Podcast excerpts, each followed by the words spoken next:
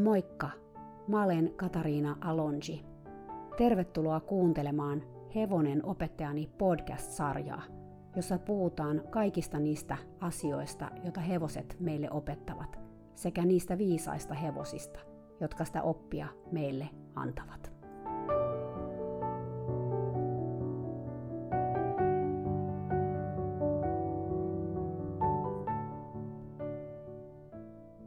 Moikka moi! Tervetuloa kuuntelemaan tämän neljännen kauden viimeistä jaksoa, joka kertoo hevosesta nimeltä Pepper, Pepper, eli suomeksi pippuri. Mä tapasin Pepperin viime talvena Kaliforniassa, kun mä etsin itselleni harjoitushevosia mun Trust Technique-opintoihin. Mähän tarvitsin niihin opintoihin neljä hevosta, joiden jokaisen kanssa mun tuli harjoitella ainakin kuusi kertaa. Niistä harjoituksista piti pitää päiväkirjaa ja vastailla kysymyksiin, joiden kautta sit sellaisen tietynlaisen reflektion kautta sä opit koko ajan lisää. Koska kaksi mun harjoitushevosista, eli Ferdy ja Hopper, asui neljänkymmenenviiden minuutin ajomatkan päässä ja Cherskin oli jotain puolen tunnin matkan päässä, mä mietin, että olisi kiva, jos se viimeinen harjoitushevonen olisi ihan läheltä. Sillä alueella, missä mä asun, tai asuin viime talvena Kaliforniassa, on tosi paljon talleja, ja itse asiassa ihan siinä sen talon lähellä, missä mä asuin, oli kilometrin säteellä kaksi isompaa tallia. Toinen niistä oli se talli, josta mä oon täälläkin kertonut, siis missä mä olin mun vikelyshevosten kanssa, ja samalla myös töissä. Mä pidin siellä tunteja ja kouluttelin tai ratsutin niitä eri hevosia, joista täälläkin mä oon puhunut. Esimerkiksi Mochi ja Jessie nyt tulee äkkiseltään mieleen. Mä tiesin kuitenkin, että tämä talli oli vaihtanut jo pariinkin kertaan omistajaa viime vuosien aikana, joten mulla ei ollut hajuakaan, ketä sitä piti tai mitä siellä tehtiin. Mä mietin, että pitäisi varmaan mennä sinne käymään ja katsomaan, mikä siellä on meininki. Sitten kävikin niin, että mun anoppi näki lehdessä artikkelin ratsastusterapiasta, ja hän näytti sitä mulle, koska hän tietää, että mä oon hevosihmisiä, eli heti kun hän näkee jotain hevosista vähäkään jossain, niin sit se pitää heti näyttää mulle. Hän näytti mulle lehteä, ja osoitti sitä kuvaa siinä, ja oli, oli ihan, että hei, kato, eikö tämä ole sieltä naapuritallilta otettu kuva? Ja totta tosiaan, siis se todella oli otettu sieltä naapuritallilta. Siinä artikkelissa kerrottiin, että tällä tallilla toimii ratsastusterapiajärjestö, ja että he etsi joukkoonsa lisää vapaaehtoisia. Mä luin tämän artikkelin, ja mä hyppäsin heti nettiin googlettamaan lisää tietoa. Sieltä mä sitten löysin sähköpostiosoitteen, jonne laittaa viestiä. Mä selitin mun asian, että mä etsin harjoitushevosta ja millaista hyötyä Trust Techniqueista voisi hevoselle olla. Mä lupasin myös, että mä ehdottomasti oman harjoittelujakson jälkeen opettasin myös hevosen omistajan tekemään kyseistä tekniikkaa. Mä sainkin vastauksen heti, ja me sovittiin tämän järjestön päävastuuhenkilön kanssa tapaaminen seuraavalle viikolle. Hän tosin ehti perua sen pariinkin kertaan ja siirtää sitä taas uudelle päivälle, ja mä aloin jo miettiä vähän epätoivoisena, että tulisikohan tästä sitten kuitenkaan mitään. Mä pohdin jo jotain toistakin vaihtoehtoa, kävinkin yhdellä tallilla, jonka omistajan mä tunsin, mutta sitten se tapaaminen vihdoin onnistui. Oli todella outoa ajaa tämän tallin pihaan. Mä oon käynyt siellä vaan kaksi kertaa vuoden kaksituhattaviisi jälkeen, eli siis silloin kun mä lähdin Sveitsiin asumaan. Ekalla kerralla mä menin sinne moikkaamaan paria mun oppilasta ja mun entistä valmentajaa, jotka oli siellä vielä siinä vaiheessa. Ja toisella kertaa mä ajettiin mun kaverin kanssa vaan uteliaisuudesta pihaan, koska me haluttiin nähdä, kuka sitä tallia piti. Silloin meitä pyydettiin ystävällisesti poistumaan, koska tallia vuokrasi joku Hunter Jumper, esteratsastusvalmentaja, ja hevoset oli kaikki yksityisiä. Tää tallihan sijaitsee todella pienen tien päässä alhaalla laaksossa, joten sinne ei kukaan eksy niin sanotusti vahingossa. Muutenkin Jenkeissä on aika tiukkaa, mihin saat mennä ja mihin et. Siellähän ei esimerkiksi ole todellakaan mitään jokamiehen oikeutta, ja ihmiset on todella suojelevaisia omasta tontistaan, etenkin nykyään.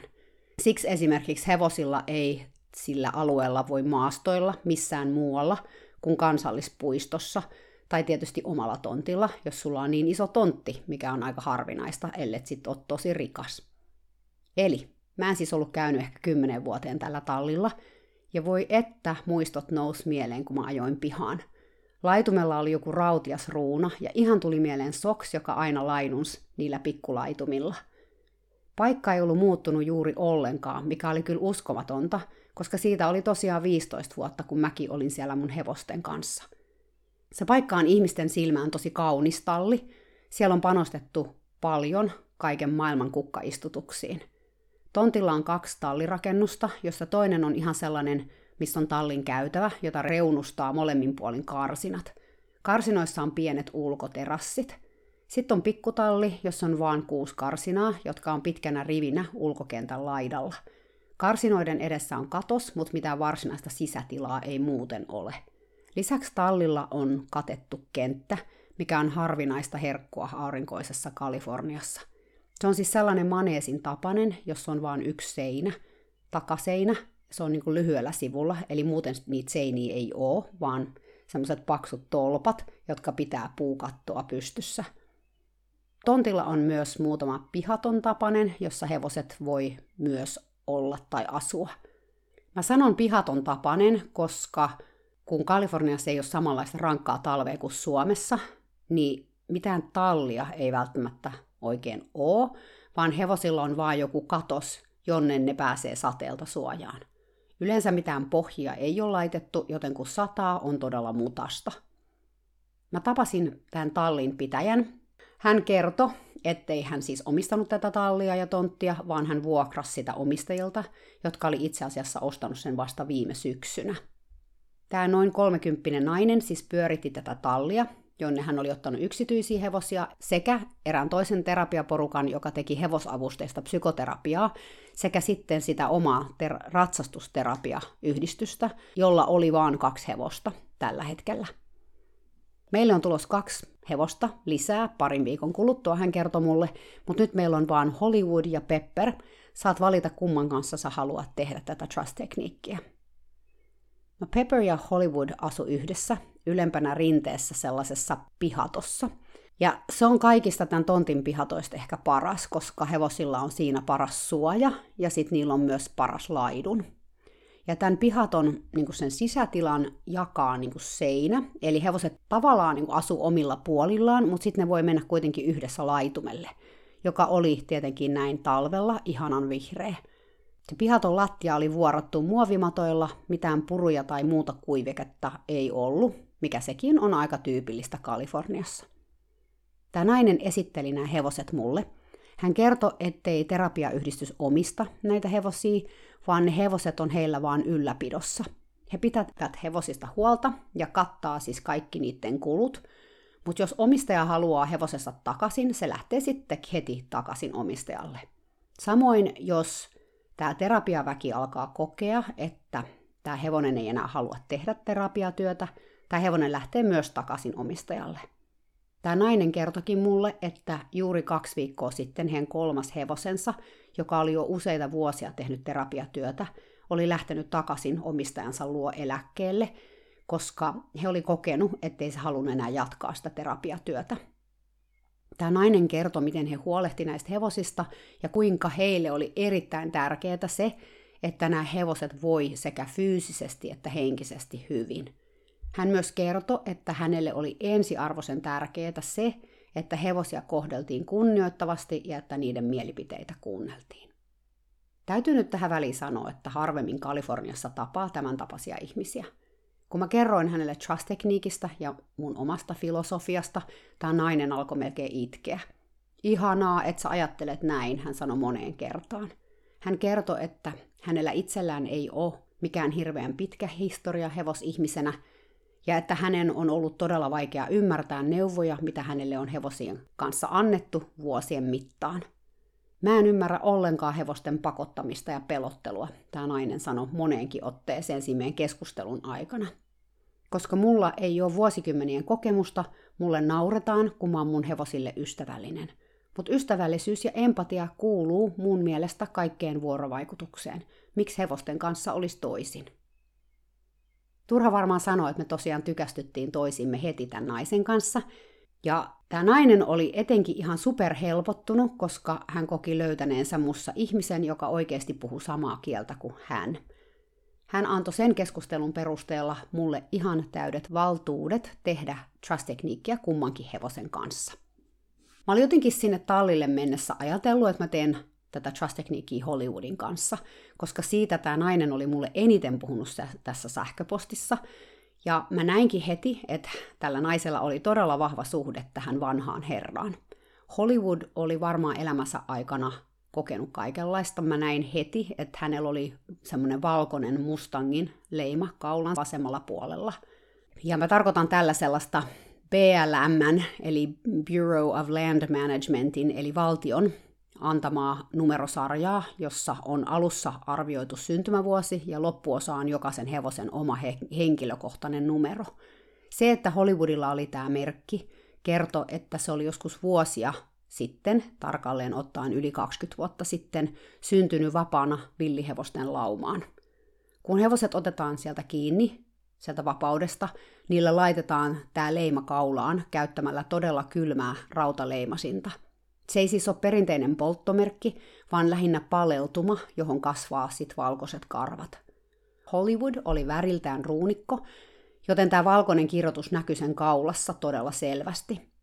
Se oli myös aika raskastekoinen tyyppi, ja nainen kertoki, että siinä oli varmaan osa kylmäveristä.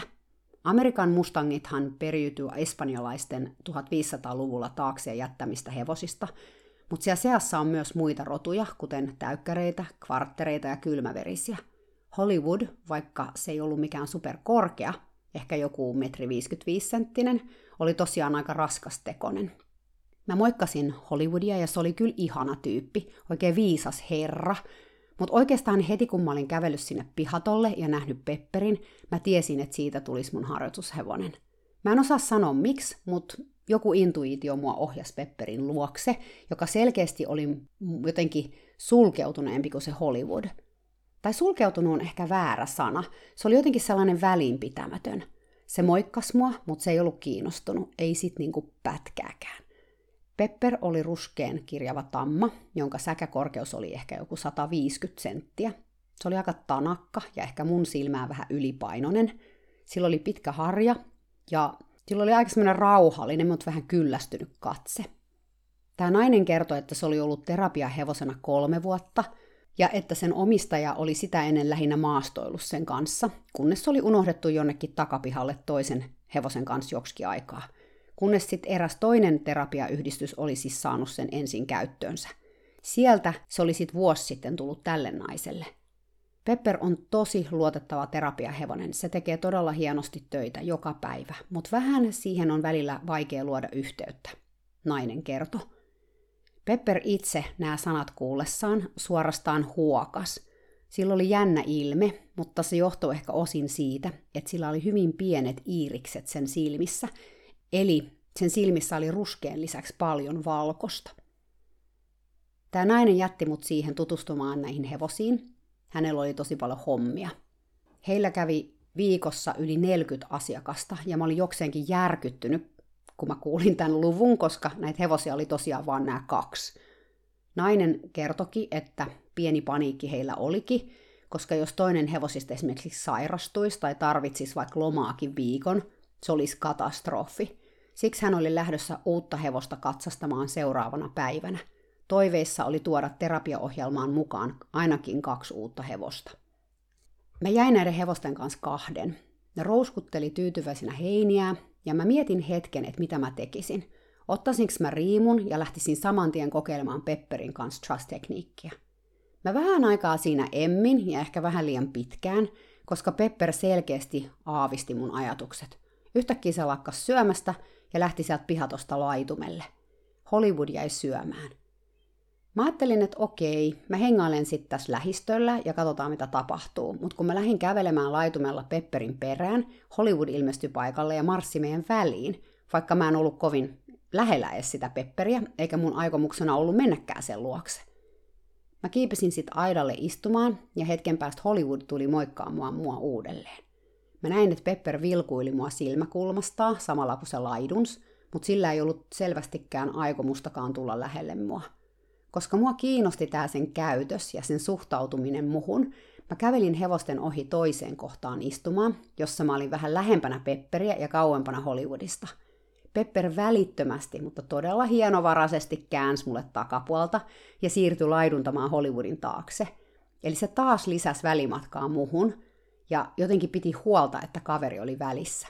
Mielenkiintoista. No mä hengailin täällä laitumalla jonkun puoli tuntia ja sit mä lähdin kotiin. Mä olin sopinut jo tulevista kerroista tämän naisen kanssa, ja koska talli oli tosiaan kaksi minuuttia autolla mun talolta, mä tiesin, että mun olisi helppo tulla sinne vaikka joka päivä, jos se olisi mahdollista. Ja jos sä ihmettelet, miksi mä menin sinne autolla, se johtuu siitä, että siinä välissä piti ajaa tietä, jossa ei ole juurikaan mitään piennarta, ja jossa ihmiset ajaa about satasta, joten mä en uskaltanut mennä sinne kävellen. Esimerkiksi jos mä lähdin koirien kanssa lenkille, koirat piti siis ensin laittaa autoon ja ajaa jonnekin, koska sieltä talolta ei kauheasti voinut lähteä kävelen kuin ihan sellaisen vajaan sadan metrin matkan tolle isolle tielle. Kun mä tulin seuraavan kerran tallille, nämä hevoset oli taas pihatossa syömässä viimeisiä heinänrippeitä heinäverkoista, jotka niille ne aina ripustettiin siihen aitaan. Mä olin viisastunut siitä edellisestä kerrasta sen verran, että mä otin niin kuin Pepperin välittömästi riimuun, ja sitten mä lähdin tekemään sen kanssa Trust Techniikkiä. Heti kun mä otin ensimmäisen kerran läsnäolon tilan, tämä Pepper lähti tyynen rauhallisesti kävelemään sieltä pihatosta pois. Ihan kun se ei olisi ollut edes siinä riimussa. No mä jäin siihen seisomaan, ja kun tämä hevonen tuli narun päähän, mä vaan pidin siitä narusta kiinni. Ja Pepper joutui sitten kääntymään, ja se kääntyikin ja katsoi mua ihan suoraan silmiin. Mä pyysin sen takaisin sinne pihaton muovimatolle. Se tuli kiltisti, mutta sen ilme oli aika yrmeä. Mä lähdin taas ottamaan sitä läsnäoloa. Välittömästi Pepper lähti taas kävelemään pois pihatosta. Jos sä oot ikinä yrittänyt meditoida, sä ehkä tiedät, että se saattaa tuntua todella epämiellyttävältä. Aika moni meistä täyttää meidän elämää kaikenlaisella tekemisellä. Tai jos ei tekemisellä, niin sit äänillä, musiikilla, telkkarilla, äänikirjoilla, puhelimessa puhumisella. Ja jos ei tällä kaikella, niin sit ajattelemisella. Oikeastaan me usein tehdään ihan mitä vaan, että saadaan täytettyä se tyhjä hiljainen tila, joka on olemassa meidän pään sisällä koko ajan. Sitten kun sä lähdet meditoimalla tarkoituksellisesti hakemaan sitä tyhjää tilaa, se voi tuntua todella, todella epämiellyttävältä. Koska kun sä tuut siihen tilaan, siis ihan vähääkään, sä alat huomata niitä kaikkia asioita, joita sä et ehkä ole halunnut huomata aikaisemmin. Asioita, joita sä oot ehkä jopa vähän vältellyt tietoisesti tai tiedostamattas. Esimerkiksi fyysistä kipua, yksinäisyyttä, sitä, että sua pelottaa joku asia, ahdistusta tulevasta, ahdistusta menneisyydestä. Jokaisella on ne omat juttusa. Mä en tiedä, mikä sun juttus on.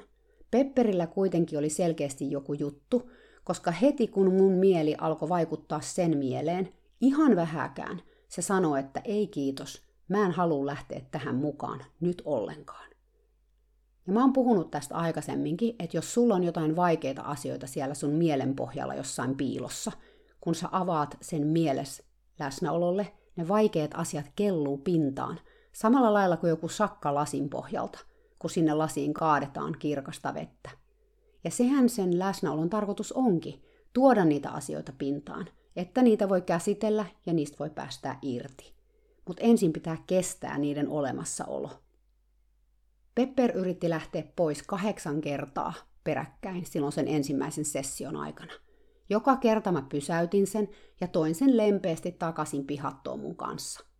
Mä ymmärsin, että kaikesta sen ulkokuoresta huolimatta tässä oli superherkkä hevonen, jonka kanssa piti edetä hitaasti ja ihan sen omassa tahdissa. Kun se oli tullut siihen tulokseen, että se ei voinut lähteä sieltä pihatosta pois, että sen piti olla siellä mun kanssa, niin se yritti toista taktiikkaa, jolla se voisi vältellä niitä ajattelutason laskemista. Ja se taktiikka oli syöminen. Mä en antanut sen syödäkään. Sitten sitä alkoi kutittaa. Sitten se halusi pyöriä mun ympärillä. Aina välillä me oltiin myös rauhassa, ja mä näin, että pikkuhiljaa tämä trust-tekniikka alkoi vaikuttaa siihen, ja sen silmät alkoi lerppaa. Sitten tuli vihdoin irtipäästämistäkin, ja Pepper teki pari todella vaikuttavan näköistä venytystä. Toinen oli joogasta tuttu cat, cow, ja toinen alaspäin katsova koira. Hirveä ähinä näitä tehdessä. Sitten Pepper antautui trust-tekniikille, ja sen ajattelutaso laski ja laski, kunnes se kirjaimellisesti nukahti pystyyn. Sen nenä putosi alemmaksi ja alemmaksi, kunnes turpa osui lopulta maahan. Se herätti Pepperin tästä sen unitilasta ja se säpsähti hereille. Se ei kuitenkaan pysynyt hereillä kovin kauaa ja kohta sen turpa oli taas maassa ja sen kroppa nytkähteli. Ihan melkein kuin se olisi nähnyt unta, mutta seisaltaan. Mä en ole koskaan nähnyt hevosen menevän tällaiseen tilaan seisaltaan ja näin nopeasti. Se oli jotenkin aika häkellyttävää. Pari kertaa näin kävi ja aina Pepper heräsi, kun turpa osui maahan. Sitten se sessio oli ohi ja mä päästin sen sinne laitumelle. Mä jäin kuitenkin miettimään, mitä tää tarkoitti. Ja mua kiinnosti tosi paljon tulla takaisin mahdollisimman pian tekemään Pepperin kanssa lisää trust-tekniikkiä, että mä päästäisiin jotenkin tämän asian ytimeen. Koska mä olin jo muiden trust-tekniik-harjoitushevosten kanssa oppinut, että se ydin kyllä tulisi sieltä vastaan, kun sitä vaan jakso tehdä, sitä trust-tekniikkiä kärsivällisesti. Mä tulinkin takaisin parin päivän päästä. Sillä välin oli kerännyt sataa, ja Hollywood ja Pepper oli siirretty rinteestä alapihattoon. Se tarkoitti sitä, että niillä oli vähän erilaiset olosuhteet, koska se suoja siellä alapihatossa on paljon kiikkerempi, ja siinä ei ollut oikeastaan semmoinen katos vaan, että siinä ei ollut seiniä. Lisäksi mutaa oli aika paljon, mutta onneksi katoksen alla oli muovimatot, tosin nekin oli aika märät ja mutaset. Putkitarhoista pääsi suoraan laitumelle taas kerran, ja vaikka sekin oli rinteessä, se oli huomattavasti loivempi. Terapiayhdistyksen nainen kertoi, että sateella hevoset tuotiin tänne, koska toinen pihatto oli niin jyrkässä rinteessä, että siitä tuli kohtuuttoman liukas, kun oli märkää. Tässä toisessa paikassa, joka oli siis tontin ihan toisella puolella, oli hyvä puoli se, että mä sain suljettua helposti portin niin, ettei Hollywood päässyt siihen tilaan, missä me tehtiin Pepperin kanssa trust-tekniikkia. Tällä kertaa Pepper ei yrittänyt lähteä pois, vaan se meni kahdessa minuutissa täysin sellaiseen tilaan, joka muistutti lähinnä sedaatiota. Mä olin aika hämmentynyt. Se oli esimerkiksi täysin mun toisen harjoitushevosen Cherishin vastakohta. Cherishhän koko ajan tarkkaili ympäristöään aika valppaana. Pian Pepper roikotti taas päätään niin, että sen turpa viisti maata, kunnes se taas heräsi. Se halusi siirtyä toiseen kohtaan putkitarhassa ja me mentiin sinne. Siellä Pepper nosti päänsä aidalle ja nukahti siihen. Mun olisi pitänyt ottaa tästä kuva, mutta mä olin jotenkin niin siinä sen prosessin sisällä, ettei mulle tule mieleen siinä vaiheessa ottaa niin kuin kännykkää esiin. Oli tosi erikoisen näköistä nähdä tää hevonen nukkumassa seisaltaan niin, että se kannattelee päätään aidan päällä. Mä tajusin sen session aikana aika paljon asioita.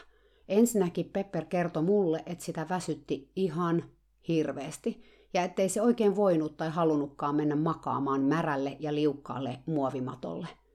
Lisäksi se ei voinut luottaa Hollywoodiin, että ruuna antaisi sen levätä. Mä en nyt taas oikein osaa edes avata, miten tää tieto tuli mulle, mutta se vaan tuli sellaisena tietämisenä. Mä ajattelin, että tässä on nyt hevonen, jolla on univaje. Hevoset nukkuu aika eri lailla kuin ihmiset. Me ihmiset nukutaan yöllä ja silloin me nukutaan pidempi jakso, eli useita tuntia putkeen, ja yleisesti ottaen me ollaan vaakatasossa. Hevonen on kuitenkin saaliseläin, joten sen täytyy nukkua useassa lyhyemmässä pätkässä, sen unet, eikä se tarvitse unta kuin ehkä viitisen tuntia vuorokaudessa. Lisäksi se pystyy nukkumaan myös seisaltaan, ainakin osittain. Hevosilla on siis jalkojen nivelissä ja jänteissä sellainen lukkiutumismekanismi, joka siis auttaa niitä, kun ne nukkuu seisaltaan. Hevonen ei itse asiassa voi maata kauhean pitkiä aikoja, koska se on niin painava eläin, että se makaaminen voi rasittaa sen elimistöä ja etenkin ruoan sulatusta. Sen takia hevoset nousee siis välillä seisomaan. Varsat on taas sit asia erikseen, ne voi pötkötellä pidempiä aikoja makuulla. Hevosetkin nukkuu kyllä yöllä, mutta myös päivällä. Öisin ne kuitenkin helpommin menee makuulle, kun ne nukkuu. Hevosen unessa on kaksi vaihetta. On hidas aalto-univaihe, jota hevonen tarvitsee suurin piirtein kolme tuntia vuorokaudessa. Tätä hidas aalto-univaihetta hevonen pystyy tekemään sekä seisaltaan että makuultaan, koska siinä sen lihakset säilyy edelleen aika jäntevinä, vaikka sydämen syke ja aivojen aktiivisuus on vähentynyt. Hevonen tarvitsee tämän hidas aalto-univaiheen lisäksi noin kolmekymmentä minuuttia R E M, eli R E M-unta vuorokaudessa. Toi R E M tulee sanoista Rapid Eye Movement. Ja tätä R E M-unta se voi siis saada vaan, jos se käy makaamaan, koska silloin kun hevonen on tässä REM-unessa, niin sen lihakset on ihan rennot. Tämä on tietty hevoselle, joka on saaliseläin, aika haavoittuvainen olotila, koska jos peto tulee, se ei pääse nopeasti pakoon. Tämän takia, kun hevoslauma nukkuu, niin aina joku seisoo niin sanotusti vahdissa. Eli hevoset ei yleensä kaikki mene makaamaan samaan aikaan. Ja muutenkin, jos hevonen ei koe oloaan turvalliseksi, eli tallissa on vaikka rauhatonta, tai se hevonen on vaikka muuttanut uuteen paikkaan, niin se stressaa, niin se ei välttämättä käy makaamaan. Ja sitä kautta se ei sit myöskään nuku sitä REM-unta, mikä olisi sille tärkeää, vaikka se saisikin nukkua sitä hidas aaltounta. Eli mä epäilin siis, ettei Pepper käynyt makaamaan, ja se tarkoitti sitä, että se ei saanut kaikkea sitä unta, mitä se tarvitsisi. Mä kyselin tästä asiasta tämän terapiayhdistyksen naiselta, mutta mä kysyin siis myös vapaaehtoistyöntekijöiltä, jotka näki tätä hevosta, siis joka päivä, kun ne oli siellä töissä. Ja he kaikki sanoivat, että ei he ollut koskaan nähnyt Pepperiä makuulla, paitsi joskus harvoin, jos se meni piehtaroimaan. Se piehtarointi kuitenkin kertoi mulle sen, että Pepper pääsi makaamaan ja makaamasta ylös, mikä oli siis hyvä juttu. Joskus hevosilla on fyysisiä vaivoja, mitkä estää niitä menemästä makuulle, tai vaikuttaa niihin niin, että ne ei uskalla mennä makuulle, koska ne kokee, ettei ne pääse ehkä ylös. Mä kyselin ihmisiltä, että vaikuttiko heistä siltä, että Pepper nukkuisi makuullaan öisin, koska senhän voi usein päätellä siitä, että hevonen on vaikka likainen kyljestään. Nämä kaikki ihmiset vaan pudisteli päätään ja nosteli hartioitaan. He sanoi, että ei Pepper yleensä ollut kovin likainen sellaisinakaan päivinä, kun esimerkiksi oli ollut aika märkää, mutta ettei he oikeastaan ollut kiinnittänyt huomiota edes tähän asiaan kauheasti. Kolmannella kerralla mä päätin mennä tallille sellaiseen aikaan, jolloin mä tiesin siellä olevan tosi hiljasta. Se oli tietysti vähän hakuammuntaa, koska tällä tallilla oli myös yksärin omistajia, jotka saattoi olla ratsastamassa ihan milloin vaan. Mutta kun mä olin tältä terapiayhdistyksen naiselta kysellyt vähän, hän oli kertonut mulle, mitkä olisi hyviä aikoja kokeilla. Pari kertaa kävi niin, että mä menin paikalle, mutta Pepperillä olikin alkamassa terapiasessio tai kentillä oli porukkaa. Mutta sitten eräänä päivänä menin tallille ja siellä ei ollut ketään. Ei siis ketään. Ihan mahtavaa. Mä vein Pepperin katetulle kentälle, tai ehkä sitä nyt tässä voisi kutsua maneesiksi, ja se käveli sinne todella hitaasti ja vastahakoisesti. Pari kertaa se pysähtyikin matkalle ja kysyi multa ihan suoraan, että onko meidän pakko lähteä sinne maneesiin. Mä lupasin sille, että me ei oltu menossa töihin, vaan tekemään Trust Techniquea, ja se riitti. Pepper sitten lopulta käveli sinne maneesiin ihan mielellään. Mä aloitin Trust Techniquein tekemisen. Taas meni ehkä joku kaksi minuuttia, niin Pepperin pää roikkui alhaalla ja se alkoi nukahtaa. Mä ajattelin mielessäni, että hei Pepper, nyt sä voisit käydä ihan maahan nukkumaan. Mä lupaan vahtia, että se on turvallista. Silloin Pepper lähti hitaasti turpa maata viistään kävelee kohti maneesin keskustaa. Koska se oli riimussa, mä kävelin sen perässä ja annoin sen vaan päättää, että mihin suuntaan me mentiin. Se käveli aika määrätietoisesti, tosin aika uneliaan, hitaasti, ihan keskelle maneesia ja kävi makaamaan. Mä tajusin, että tää oli sille todella iso juttu, käydä makaamaan ihmisen läsnä ollessa, mutta myös ihmisen, jonka se oli tavannut, vaan ihan muutaman kerran. Heti kun se pääsi maahan, se nukahti niin, että sen turpa nojasi maata vasten. Sekunneissa se jo hirnu unissaan. Ihan niin kuin Hopperkin oli aikoinaan tehnyt, kun se kävi makuulle Trust Technique-session aikana. Jos sä oot koskaan kuullut, kuinka hevonen hirnuu unissaan, sä tiedät, että se on jotenkin aika liikuttavan ja haavoittuvaisen kuulosta. Pepper nukkui muutaman minuutin siinä maneesin hiekalla. Välillä se heräili, sit se taas tipahti uneen. Välillä se jopa kaatui ihan kyljelleen ja nukkui niin, mutta se oli selkeästi sille vaikeeta. Se ei jotenkin pystynyt rentoutumaan. Sitten joku ajoi pihaan ja Pepper nousi heti tosi nopeasti seisomaan. Mä olin kuitenkin niin kiitollinen siitä, että se oli saanut nukkua edes hetken. Tää kaikki vahvisti kyllä sitä mun fiilistä tästä hevosesta ja mä päätin puhua sille terapiayhdistyksen naiselle tästä asiasta. Mä laitoinkin hänelle sähköpostia, jossa mä kysyin, että miten paljon hän tiesi hevosen unen tarpeesta. Hän tunnusti, ettei hän tiennyt siitä oikeastaan yhtään mitään. Kun mä kerroin siitä, että hevosen oli tärkeä välillä nukkua makultaan, hän oli tosi yllättynyt. Tämä oli asia, jota hän ei ollut ajatellut lainkaan.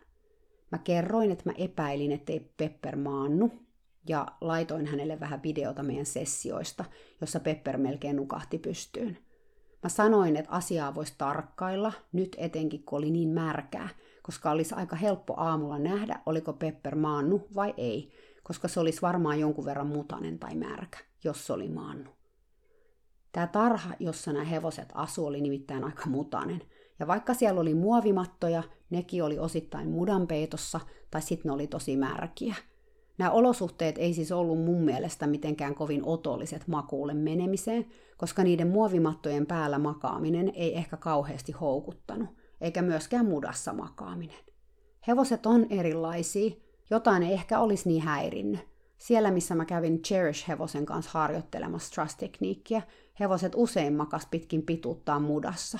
Mä muistan kuitenkin Litulavista sen, että se todella vihas mutaa, eikä ikinä olisi käynyt siihen makaamaan, vaikka mikä olisi ollut. Aika nopeasti kävikin sit ilmi, että toden totta ei ollut mitään todisteita siitä varsinaisesti, että Pepper olisi käynyt makuulle. Tietysti eihän tätä asiaa voinut ihan varmaksi sanoa ilman jotain kameravalvontaa, mutta kyllähän se siltä näytti, että kun hevonen oli aina niin puhdas aamuisin. Se kun on vielä valkoisen kirjava, eli lika näkyy aika helposti sen värisessä hevosessa. Tämä nainen kyseli multa neuvoja, että miten he vois tehdä sellaiset olosuhteet Pepperille, että se kävisi maahan nukkumaan. Mä ohjeistin heitä laittamaan puruja sinne muovimattojen päälle sellaiseen kohtaan, missä ne pysyisi suht kuivana, ja ehkä myös sulkevaan Hollywoodin ja Pepperin välinen portti ainakin yöksi. Ei mennyt kuin kaksi yötä, niin Pepperin häntä oli aamulla puruissa. Se oli nukkunut makultaan. Tällä oli pidemmällä aikavälillä todella iso vaikutus Pepperin psyykkeeseen, ja johtajanainen raportoikin muutamaa viikkoa myöhemmin, että Pepper oli ollut paljon paljon pirteempi terapiasessioissa, mikä oli ihan mahtava kuulla. Hän kiitteli mua ihan kauheasti ja kertoi, ettei hänelle olisi ikinä tullut mieleenkään se, että hevoset tarvitsisi paikan, jonne käydä makaamaan.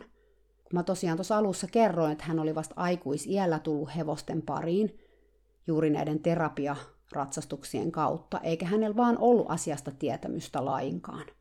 Tässä kyllä taas todistettiin se, että tieto on valttia, eli vaikka se joskus myös lisää tuskaa, se on todella todella tarpeellista. Mä itse jäin miettimään tämän jälkeen erästä hevosta nimeltä Sandorin, eli Sudan, joka oli Kaliforniassa sellainen vanhempi vikelyshevonen, jonka kanssa mä olin yhdeksänkymmentäluvulla tekemisissä.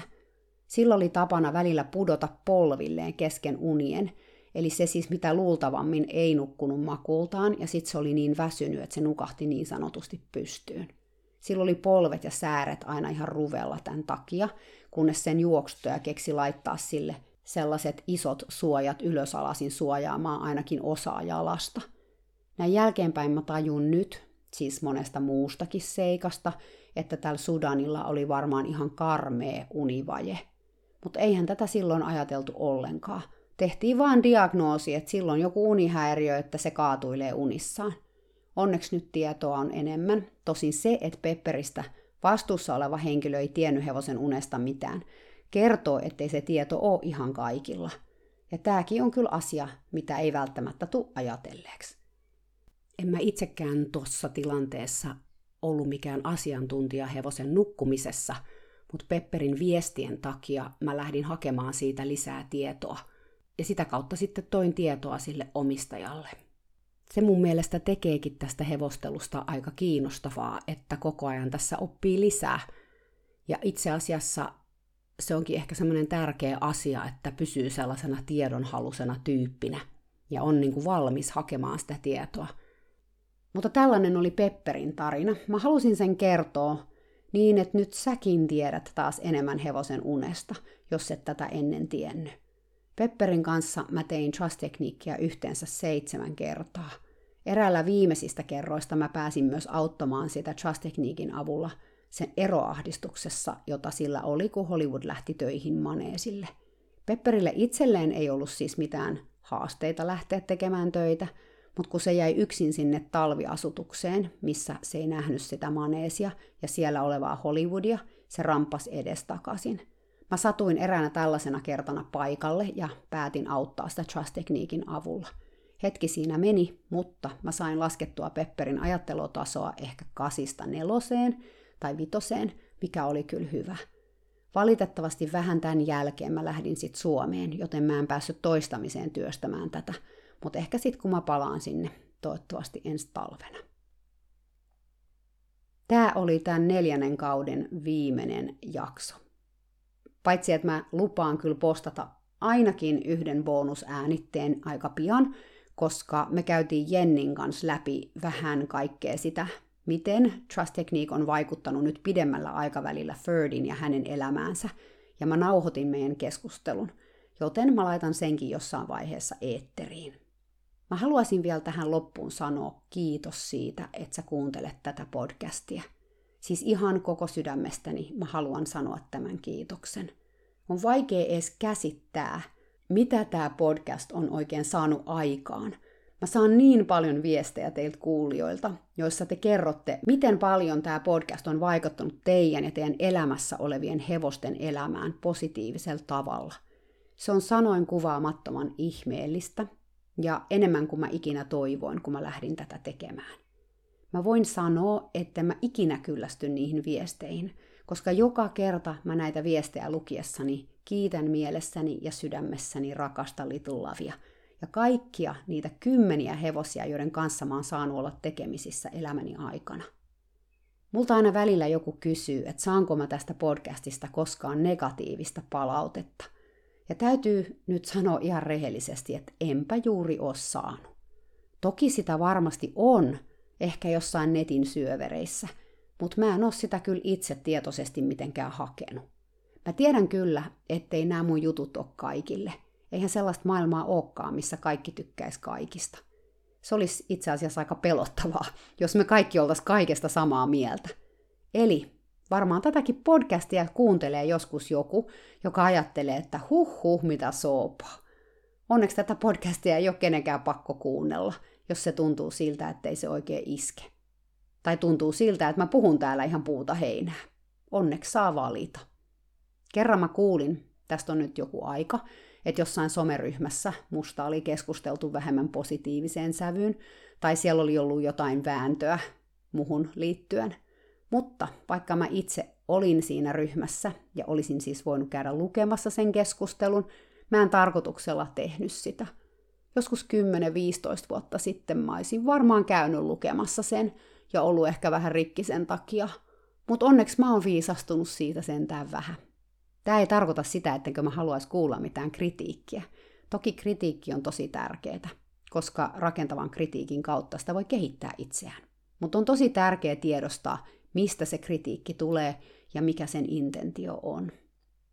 Mulle itselleni tämä podcast ja etenkin tämä viimeisin kausi on vahvistanut sitä ajatusta ja tunnetta, että on tärkeää olla oma itsensä rohkeasti ja avoimesti.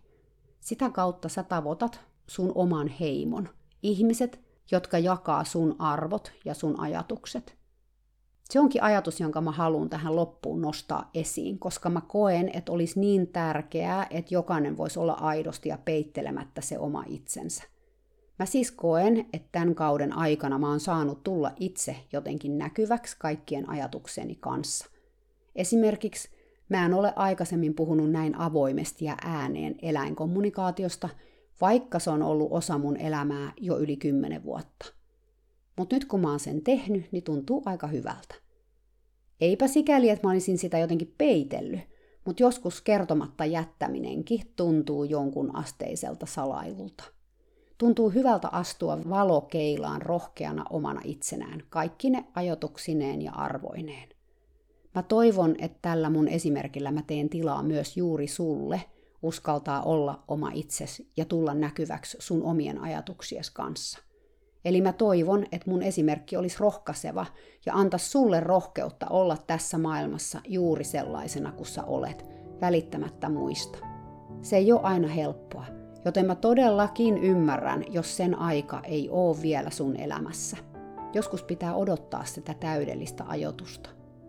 Ihanaa, ihanaa hevosen tuoksusta kesää teille kaikille. Elokuussa tämä podcast jatkuu sitten taas. Mä en tiedä kuinka monta kautta mä tätä vielä teen, mutta ainakin vielä viidennen. Ja sit katsotaan, missä kohtaa mä oon tässä tarinoinnissa ja mun omassa elämässäni. Moikka!